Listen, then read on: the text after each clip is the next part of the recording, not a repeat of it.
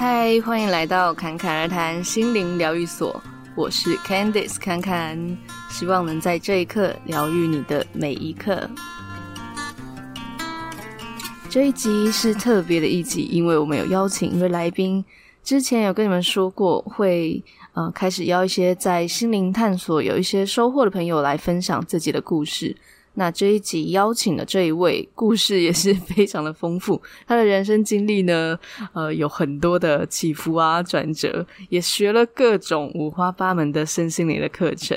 当然，在这个过程中，他有过一些困惑，也有很多的收获。那到现在呢，他也自己也是成为了一个疗愈师啦，还有宠物沟通师。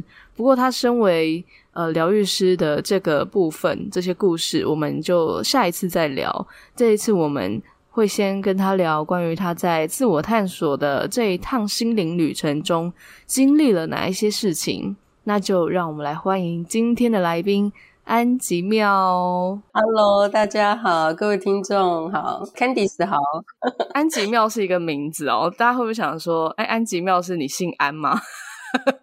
安吉妙是我的艺名，是我工作时候特别取的名字。对啊，它是英文直翻嘛？它其实是我我家的猫的名字，然后我就把它直翻成中文。哦，而且你最早学宠物沟通，就是因为你的猫是吗？对，我在大概四五年前，然后呃，我的猫是一只流浪猫，然后它就是自己跑到我们家来，要求我养它。这样听起来很好玩，但我相信懂的人应该就知道，就是我们就是被选择的猫奴这样。然后呃，为什么会开始学宠物沟通？就是因为呢，我实在很好奇它到底喵喵叫什么，所以我就去找了一位宠物沟通师要沟通。结果我的猫竟然拒绝沟通，然后呢，他竟然就跟那个宠物沟通师讲说：“我的主人明明就听得懂我讲的话，我干嘛要跟一个外人讲话呢？”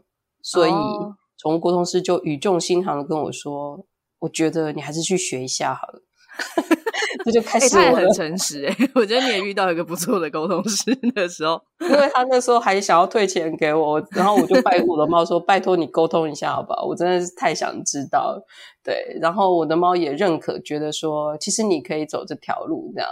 然后我就觉得嗯，好吧。所以我一开始其实并没有。做服务，我都是我学来是为了跟他沟通，然后后来就跟一些好朋友的动物啊，然后就是有需要的人啊，我才渐渐做起来这样子。那一开始你在做这些跟自己的内心探索的时候，是已经遇到这只猫了吗？还是还没？我内心探索没有诶，我其实小时候就很喜欢什么什么星座啊，你看大家小时候应该都会去看一下星座。然后我还记得我那时候高中联考都不读书，然后都一直在看那个什么八字啊、手相啊、易经的书，就自己跑去图书馆看。你说小时候就会看？高中的时候，oh, 小时候就是会看星座而已。嗯，就是那个什么运势啊，什么颜色，今天要穿什么颜色出门 之类的。因为想说，易经对小孩来说也太难了吧？呃，高中的时候，其实那时候也还是觉得蛮，那、嗯、觉得很有趣。然后、嗯、对，然后高中联考就联考的书都不再看，然后就一直在看那个奇怪的书，嗯、一直到因为我大学是念美术系，其实美术系这样，因为我我是念北艺大的嘛，我们学校其实还蛮自由的，所以上课老师不会给你一个主题。他就是通常就是给你一个画布，嗯、就说画吧，然后你就说哈，画什么？因为我们从小都是受那种你知道一般的填鸭式教育，就是老师说一你就动一，老师说二你就动二这样。然后我就说，哎。到底要画什么？就是每天都在跟你知道问那种我是谁，我在哪里这种话，我要去哪里，人生的目的到底是什么？对一个十八岁的小孩子来讲，其实你会觉得很痛苦。然后因为那时候我们也要学一些心理学啊、哲学的课程，所以呃，我觉得其实学艺术，其实那时候其实认真的就开始探索自己的内心，但那时候是痛苦的。我还很想要转学，因为我就觉得说，天哪，我我为什么要一直找自己到底是谁？这样，嗯，就每天都很困惑。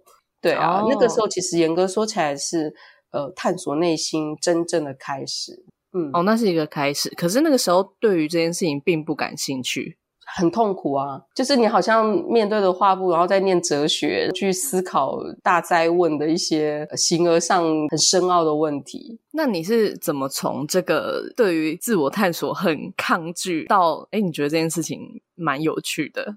因为后来大学毕业之后，我就出国，我就是学室内设计，然后就过着逍遥自在的人世间的生活，然后过得很爽，薪水也过得很爽，然后也没有就再也没有思考身心灵这件事情，也没有看星座，就每天过得就是很红尘般的生活，吃喝玩乐，对，一直到我大概七八年前回国嘛。然后那个时候就是家里出了一点状况，嗯、身体也出了一些状况，我就回来台湾。回来台湾的时候就遇到了一连串的衰事。就是又开刀又车祸，然后我那时候想说，嗯、天哪，我竟然跟台湾水土不服诶，就是因为我已经出国很久很久很久了，对。对，然后我那时候也有点忧郁症，因为就是跟台湾、跟父母啊，因为离开父母也很长一段时间，所以那时候对台湾的天气、食物、家人，整个就是大不适应。对，啊、然后我那时候其实就有一点忧郁症，身体就是开刀又车祸，出现了很多状况。那个时候因为健康，一开始是做一些，比如说瑜伽啊、打坐啊，一开始是比较这种入门型的，嗯、然后之后就开始学习了，在大概在一两年之间，就学了各式各样五花八门的身心灵的东西。Oh. 对，就是你想得到的，我大概都学过，然后也去算命啊，什么算各种你想得到的，我大概都算过。然后那个时候其实只是要自救，就觉得说我到底有什么办法可以可以走出来这样子。嗯，学着学着，哎，就有兴趣了，就觉得哎，好像蛮好玩的。所以那个是就在过程中，你就慢慢觉得，诶，自己的身体或者心理状态有开始有好转，或者有一些变化，才发现说这件事情是有趣的、好玩的。对，其实就是很明显的好转，因为后来就变得比较正常，然后又开始谈恋爱，事业又比较好转，就整体，然后跟原生家庭的关系也好转，然后那时候也慢慢走出来。所以那时候就觉得说，哎、嗯，就是我就会发现了，其实这个也是我的兴趣，因为其实我从小就有兴趣，只是中间因为探索内心太痛苦了，以至于就不想，哦、对，就把它放掉的感觉。嗯，因为你刚刚说你学了就是各种身心灵的课程，还有呃去算了各种的命。那你这个过程中，啊、就是你当开始接触的时候，你有没有遇到反而接触之后才遇到的一些困惑或是困难？我觉得一开始学的时候很开心，然后各种门派都学学学学，就是囫囵吞枣，就全部都一直学，然后就塞进去塞进去。可是后来学学了一两年之后，其实我就突然之间就都不学了，原因是。嗯我觉得像算命也是，就是我那时候算了很多之后呢，我有我通常都会拿同一个问题去问好多位的不同的算命师，然后有一次呢，我竟然就得到了一个一百八十度完全相反的答案，然后我那天就突然就顿悟了，我就觉得说，哎，怎么会这样？然后我才觉得说，哦，其实他只是给你一个说法，嗯，那要不要接受？就是完全取决于在我，嗯，当我明白这件事之后，我就不再算命了。然后学生心里也是，哦、就是说，其实我学到最后发现，哎，其实各个法门，其实它最终就是希望人就是世界和平啊，有爱，就是我们常常听到的这些光啊、嗯、爱啊，它不是一个虚，嗯、就是它不是一个口号。其实这个就是本源，所以其实那些门派也只是方法的不同。那我学这么多，可是我完全都没有在实践。那时候你只是很囫囵吞枣，全部学下去，感觉很新奇、很好玩，一个换一个。可是真正落实在你生命的，其实很少。它可以帮助你，也许是一时吧。嗯、所以那个时候，我突然间觉得说，OK，也够了。所以我那时候学大概一两年之后，我就全部都停止了。嗯，哦，那停止的时候，你就是专注的在做一些练习，这样。没有停止之后，其实我那时候是有点厌烦，就是你知道，就是大量集中之后，哦、你就会把你喜欢的事突然就变成一个很厌烦的事情。我都觉得说，对嗯嗯，对，因为你就好像你一直吃，你喜欢吃棉花糖，然后你就吃了连续吃一百根，你就觉得呃好腻哦，我再也不要吃棉花糖了。嗯、对，可是不是你怎么都一样这样？对，可是不是你不喜欢棉花糖，嗯、是因为你吃太多了，你要休息一下。所以后来我就，uh, 因为后来我就去开咖啡店，就是很跳动。哦，你是学完之后就去创业这样子，就是一个因缘机会，然后我就去创业。所以后后来的那几年，就是呃，我都非常的努力的，又在红尘中打滚，因为你每天都要面对 实际的客人呐、啊，实际的财务啊，实际的员工。可是我还蛮感谢那几年的，嗯、因为我觉得他其实。是告诉，也是我觉得是一种提醒，就是说，比如说有时候我们去学一堂课，你走进那个被充满熏香的教室，然后美好的音乐，然后和善的同学跟老师，你就觉得、嗯、天哪，我的人生被拯救了，对不对？然后经过了一天的洗礼之后，你出来，然后你要面对一些狗屁叨叨的事，然 后你就觉得说我到底是发生什么事情？我刚刚到底是活在哪里？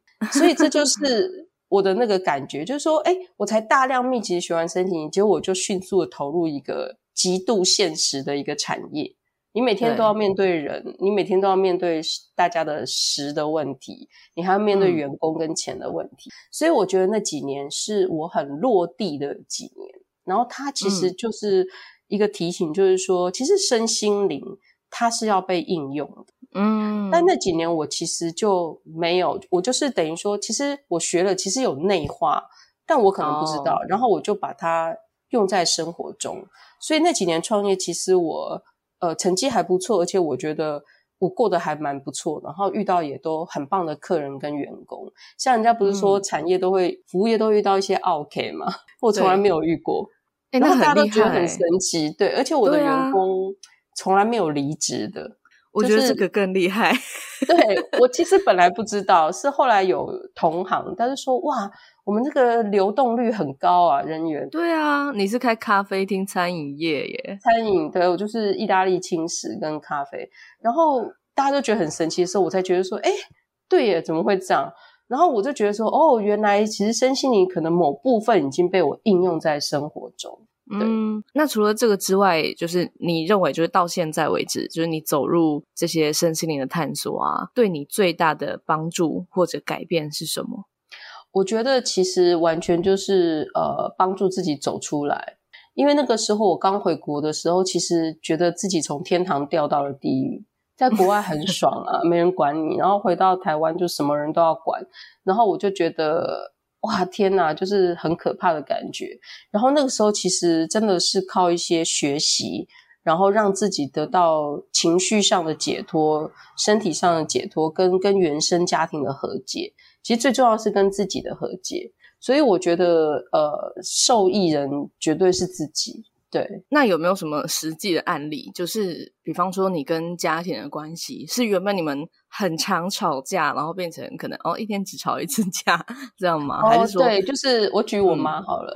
嗯，我妈是一个完美主义的人，那她自己也把自己弄得很好，然后她又是一个老师，然后是模范老师，就已经得过很多次模范老师的那一种。哦然后我从小就是我成绩蛮好的，不好意思，就是，但是呢，我的妈妈从来没有满足过。我永远记得我每一次考全班第一名，可是比如说满分如果是六百分哈，然后我可能五百九十九分，嗯，我就会兴高采烈的以为会得到礼物，就跟妈妈讲说哇，我全校第一名诶，然后妈妈就会默默的带那一句话说，你怎么会错那一分吗？哦，而且你第一名不是应该的吗？然后我就，可是因为你那时候 就是你会觉得说，对妈妈说的都对，所以那时候会觉得说，对耶，我怎么会错那一分？就 你知道，然后其他的朋同学啊，都比如说有第十名的，然后因为他进步了，所以爸爸就帮他买一台脚踏车什么。然后我就觉得说，嗯、天啊，为什么人家第十名都可以有一台脚踏车，然后我第一名还会被妈妈骂？然后我这种。潜意识愤愤不平，以前不知道，嗯，一直到我开始接触大量接触身心的时候，我才知道，其实我潜意识有一股愤怒，就是对妈妈的愤怒。嗯、然后一包括我回来台湾的时候，然后妈妈就会责怪你说：“哎呀，你你去国外什么浪费时间呐？然后回来又怎么样怎么样？”她就会用那种极度严苛的高标准在苛责你。然后她讲赞美的话，比如说她要讲你好漂亮，她都会讲的。很酸言酸语，就是说、哦、都不正面讲。其实长得还好啦，不过那个隔壁的谁谁谁哈，我觉得也不错啦。那你这样呢，其实也是因为我的关系啦，什么？就是他会 就我心想说直接称赞，为什么称赞不能好好讲？但是我后来突然惊觉，我以前也是这样的人，就是你知道，大家都会潜移默化会复刻自己的父母，因为其实很正常嘛，因为你跟他们在一起这么久，嗯、而且你呃在。六岁以前最关键的时候，他们是养你的人，所以其实我们都会复刻了自己的父母。虽然有时候我们都很不想跟他们一样，可是我后来惊觉到，就是呃，天哪，我竟然是跟他们一样的人的时候，我有吓一跳。所以当初我回来台湾的时候，我就跟他们，因为我已经很长不在台湾了，就是所以我一跟他们在一起很密集接触的时候，然后那个不同跟。就是我已经跟以前不太一样了，所以那个冲突就会很拉的很剧烈，因为我已经知道说，诶，我要不一样。可是他们会觉得说，你怎么这么不听话？诶，以前你不是很听话，嗯、你怎么现在不听话？所以我那时候一开始回来就每天都吵啊，很夸张，就是哭啊，你知道八点档连续剧就出来了这样。然后我那时候也曾经想说，那我不要活啦，什么我不要活，你们就开心了吧。就、嗯、你知道，就是现在很多小朋友，像有些小朋友就说：“对嘛，那我现在就你不给我手机，那我就跳楼嘛。”就是很多就会这样。嗯、那其实都是一种变相的抗争，就说我我就是要跟你不一样，可是我不知道该怎么做，嗯、所以我就会有一种义愤填膺的方式。对，我就了结自己的生命。嗯我也有曾经那一段，而且很激烈。我还曾经就摔破杯子在我妈面前，然后拿着要割腕这样，然后我妈就气到发抖，就说：“我白养你了。”哎，她也没有来制止我，她只是说：“我白养你了。”然后就自己那边跑回房间哭这样。然后我就那边气到，然后也不敢真的割，你知道，其实就是，然后就那边抖了很久。然后算了，我好累，我去睡觉吧。但是你知道那个冲，但是有些人就会真的割下去。就是对啊，胆子比较大，就会觉得你都不理我，那我就真的在这边割。嗯，所以我我就是被我妈妈归为就是很不听话、叛逆的小孩这样。然后后来我学了身心灵之后，嗯、我首先是先跟自己和解，就是告诉自己说：“嗯、哦，原来我可以跟爸妈不一样。哦，原来我不是这样的人。嗯、哦，原来我以前对自己是多么的严格。嗯、我其实可以不要怎么样，我可以对自己宽容一点。”我可以不要那么用力，嗯、然后等到我可以和解之后呢，我就想要跟我妈和解。可是你知道，爸妈已经活这么久了，他们会听不下去，而且他们会说：“嗯、你不要给我去学那个什么怪力乱神的哦。”就是，嗯、然后会觉得说：“你不要去学那个什么邪门歪道，你是不是邪教？你是不是走火入魔？你是不是被什么附身这样？”好，对，那我就想说没关系，我们就不要做这件事，因为我们没有必要一定要去强迫人接受我们的价值观嘛。那我那时候就做了一件事，就是说，如果他每次在酸言酸语的时候，我就会跟他讲说，哦，所以你的意思是，比如说他如果说，嗯，对啊，那隔壁的谁谁谁比你漂亮啊，什么好，我就会说，哦，所以你的意思是说我很漂亮咯。好，然后我妈就他直说这样，对，然后他就说，啊，真是你真是不要脸呢，那自己说自己漂亮，然后我就说没关系，我就当你，我就当你这么说，谢谢你哦，这样子，然后一开始他会觉得你很奇怪。但久了之后，他就、嗯、默默接受。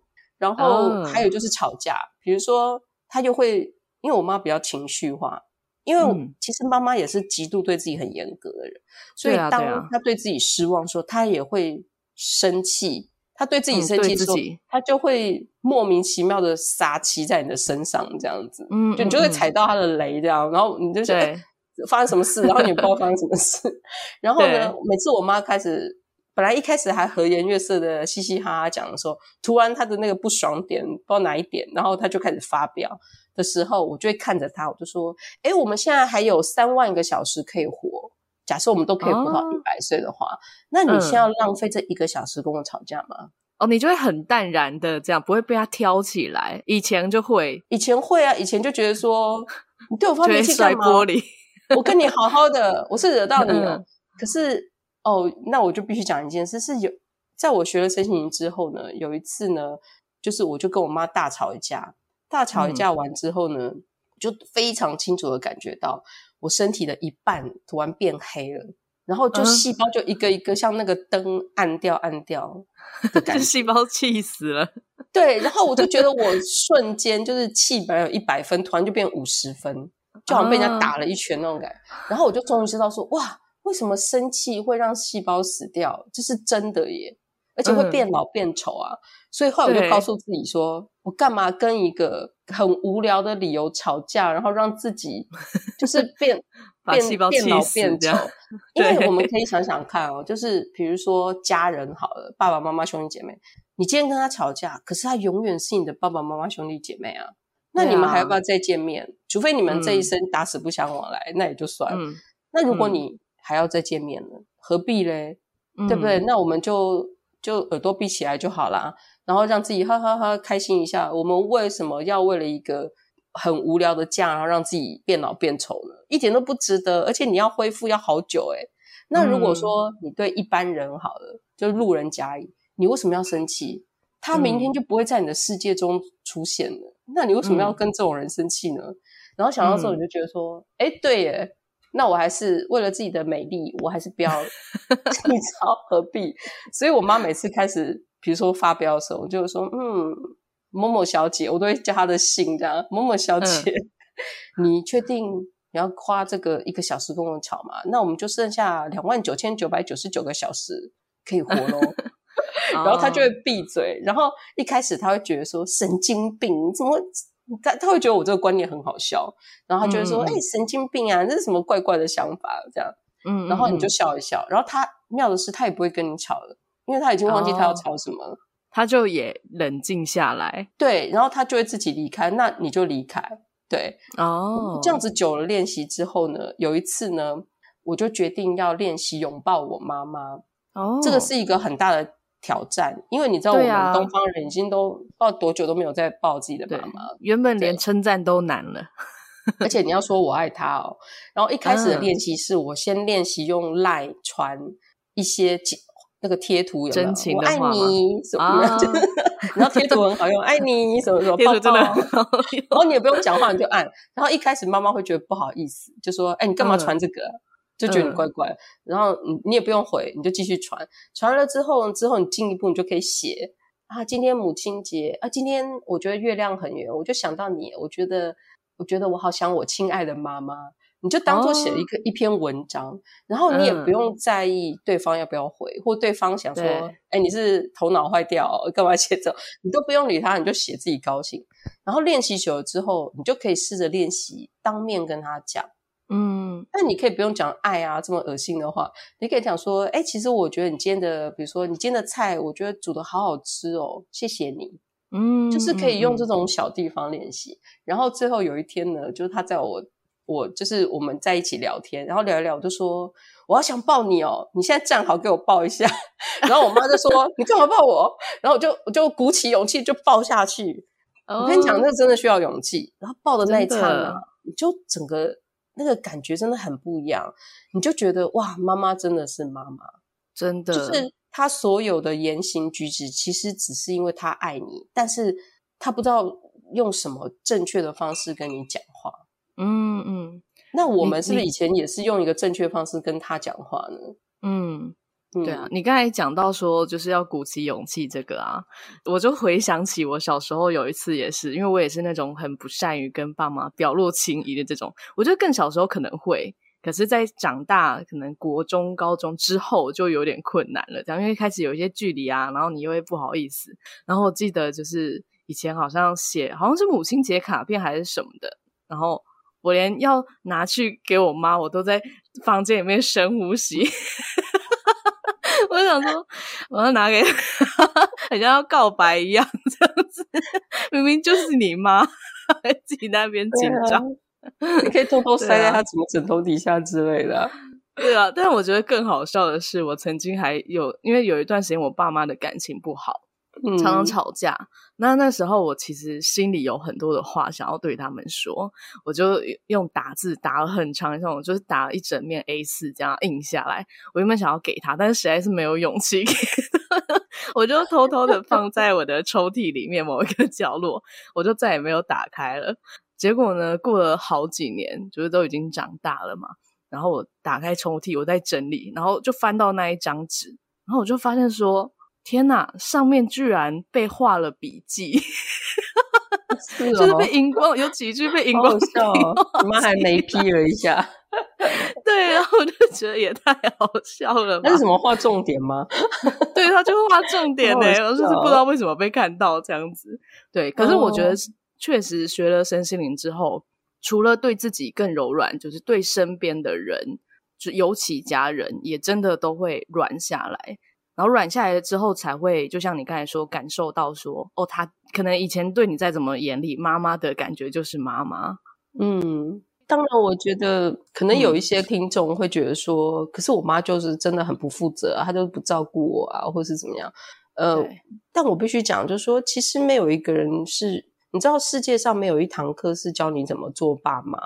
当然，现在可能有一些书啊什么，嗯、可是每一个人他就是他就是需要被克制化的，甚至很多爸妈他可能就是还来不及去学习，然后他就当爸妈了。对。甚至他连他自己都还可能内心都还是一个受伤的小孩，或者是他可能都还对这个世界愤愤不平的时候，他就有了下一代。那你觉得他都没有如此善待自己的时候，他怎么可能会善待你？嗯嗯嗯嗯。可是我们如果说到现在还，比如说我们现在已经成年了，然后我们还说，对，我现在怎么样怎么样，都是因为原生家庭怎么样怎么样的时候，我觉得有时候就是一种相对。我们就要去思考这个话的的这个意义，就说，难道你长这么大了，你还要把你的人生的决定权放在别人的手里吗？那这就是你的选择，嗯、而不是你原生家庭。如果你今天是小孩子，就是你没办法独立，那我觉得真的是有可能。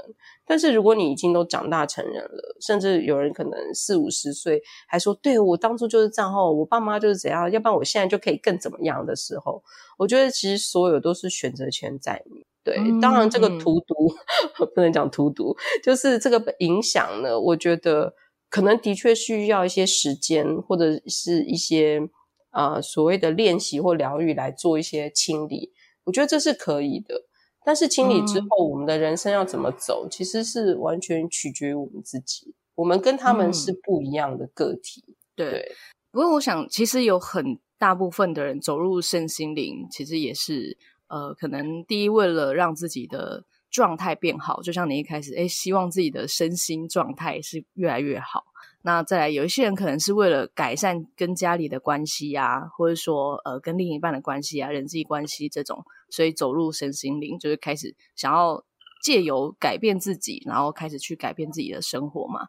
那你对于刚开始去接触这些呃灵性探索，或者心灵探索的朋友，有没有什么建议？嗯，我觉得就是首，因为现在的身心灵课真的很多，我觉得先就是你在选一门课的时候，呃，我觉得你要先问你自己说，你为什么要去学这个东西？是因为现在很流行，嗯、还是听起来很炫，还是呃大家都去学，所以你要去学？嗯嗯嗯，我这个要想清楚。比如说，哦，如果我觉得我需要身体多一点，那你可能去学跟身体比较相关；或是你觉得你是情绪多一点，那你可能就可能去学比较跟情绪相关的。那还有就是要慎选老师，嗯嗯，就说如果这个老师他是嗯告诉你就说，对，你就是要这样做，你才可以怎么样，或者是甚至说用一些什么因果业力威胁你啊，你不这么做就会怎么样的时候。我觉得这个能量上就比较不 OK，就是神爱世人这句话都听 听得懂，就像其实就像母亲一样，就是其实爱这件事情应该是无条件的，嗯嗯，你没有信神，他也不会去处罚你啊，因为他一直都在，就像太阳，你说我不喜欢晒太阳，我涂防晒，我躲在家里。那太阳就会不高兴，就会惩罚你吗？不会啊，对吧？那水也是，你就说我就是不喜欢喝没有味道的水，我加了糖，那水会生气吗？也不会啊。嗯、对，所以就是如果说这个老师他是用恐吓你，或者说你不怎么样就会怎么样的时候，我觉得这就要慎选。那那接下来就是你选一个你觉得喜欢的老师哦，频率对的老师。然后还有就是说。不要急着去学很多的课，也不要什么初阶、中阶、进阶啊，一口气把它学完。为什么？因为其实学了之后，重点不是你学了什么，而是你实践了多少。所以，哪怕你今天只学了，好，我们讲一个基础的灵气好了，哦，嗯，那你的动机可能是要先疗愈自己，哦，好，那你就先把自己，诶试试个几个月，哎真的还不错，有进步，然后做一些小小的观察，当然能够记录下来更好。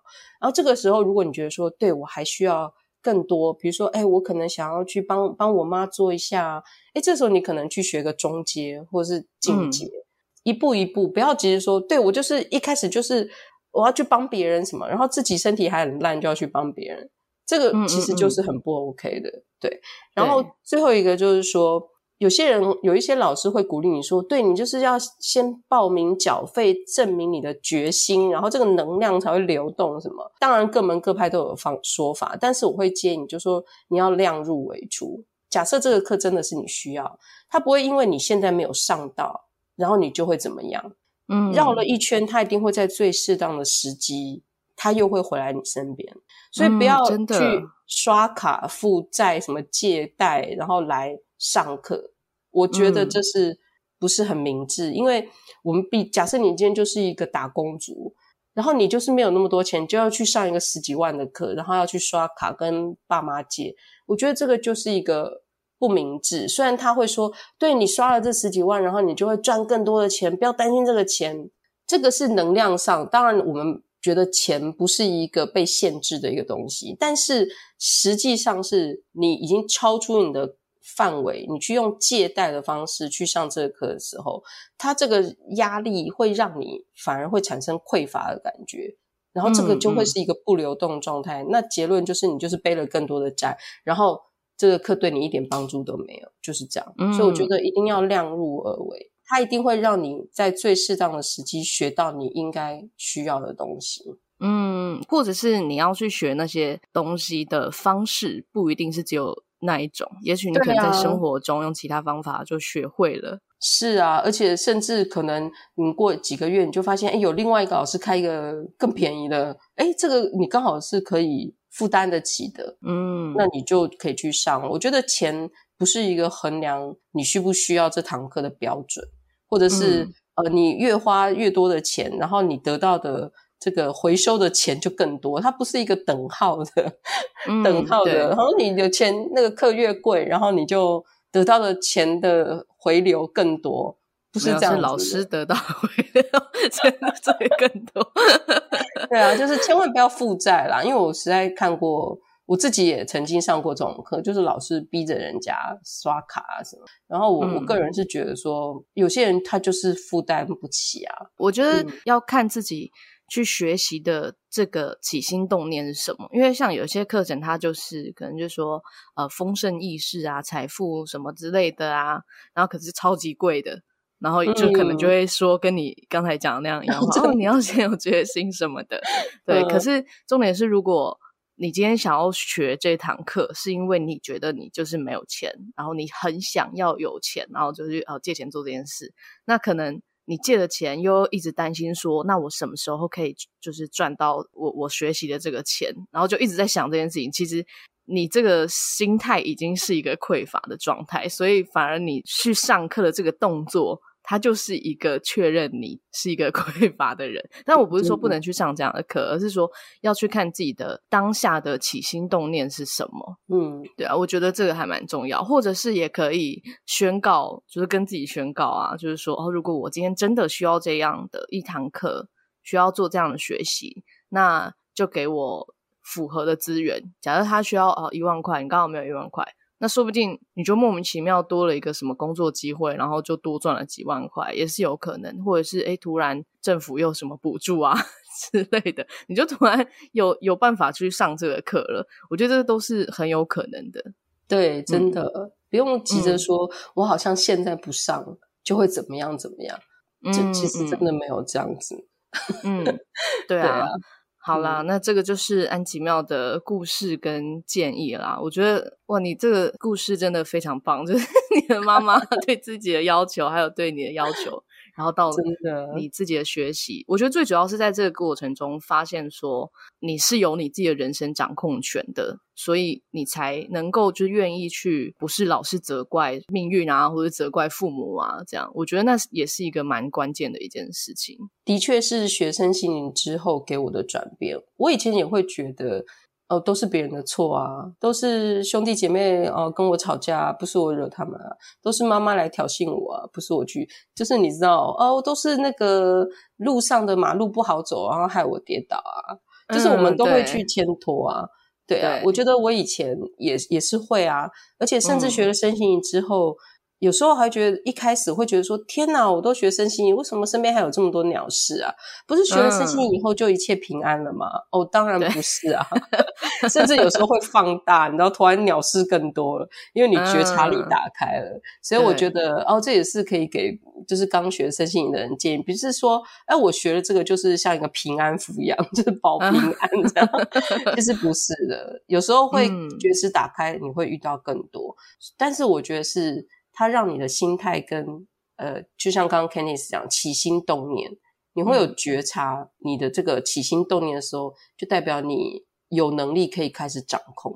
嗯，对，嗯，很好。所以它其实是一个持续的旅程啦，不是说啊，你上完一个课、嗯、啊，这个 学习就结束了，对，就保平安，又获得一个平安符。就是重点是说，在这个过程中，我们有没有实时的跟自己待在一起，然后能够实时的去觉察，或者说陪伴自己度过。呃，接下来的很多的内心的旅程，或是生活的遇到的各种事情，这样子。好了，那这一集就非常感谢安琪妙跟我们的分享。那下一集呢，呃，一样就是会请安琪妙跟我们聊更多，但是关于他身为刚才说呃宠物沟通师啊，或者是说疗愈师的这个角色，他遇到了哪一些事情，然后他呃在成为这样子的角色之后，看到了一些什么。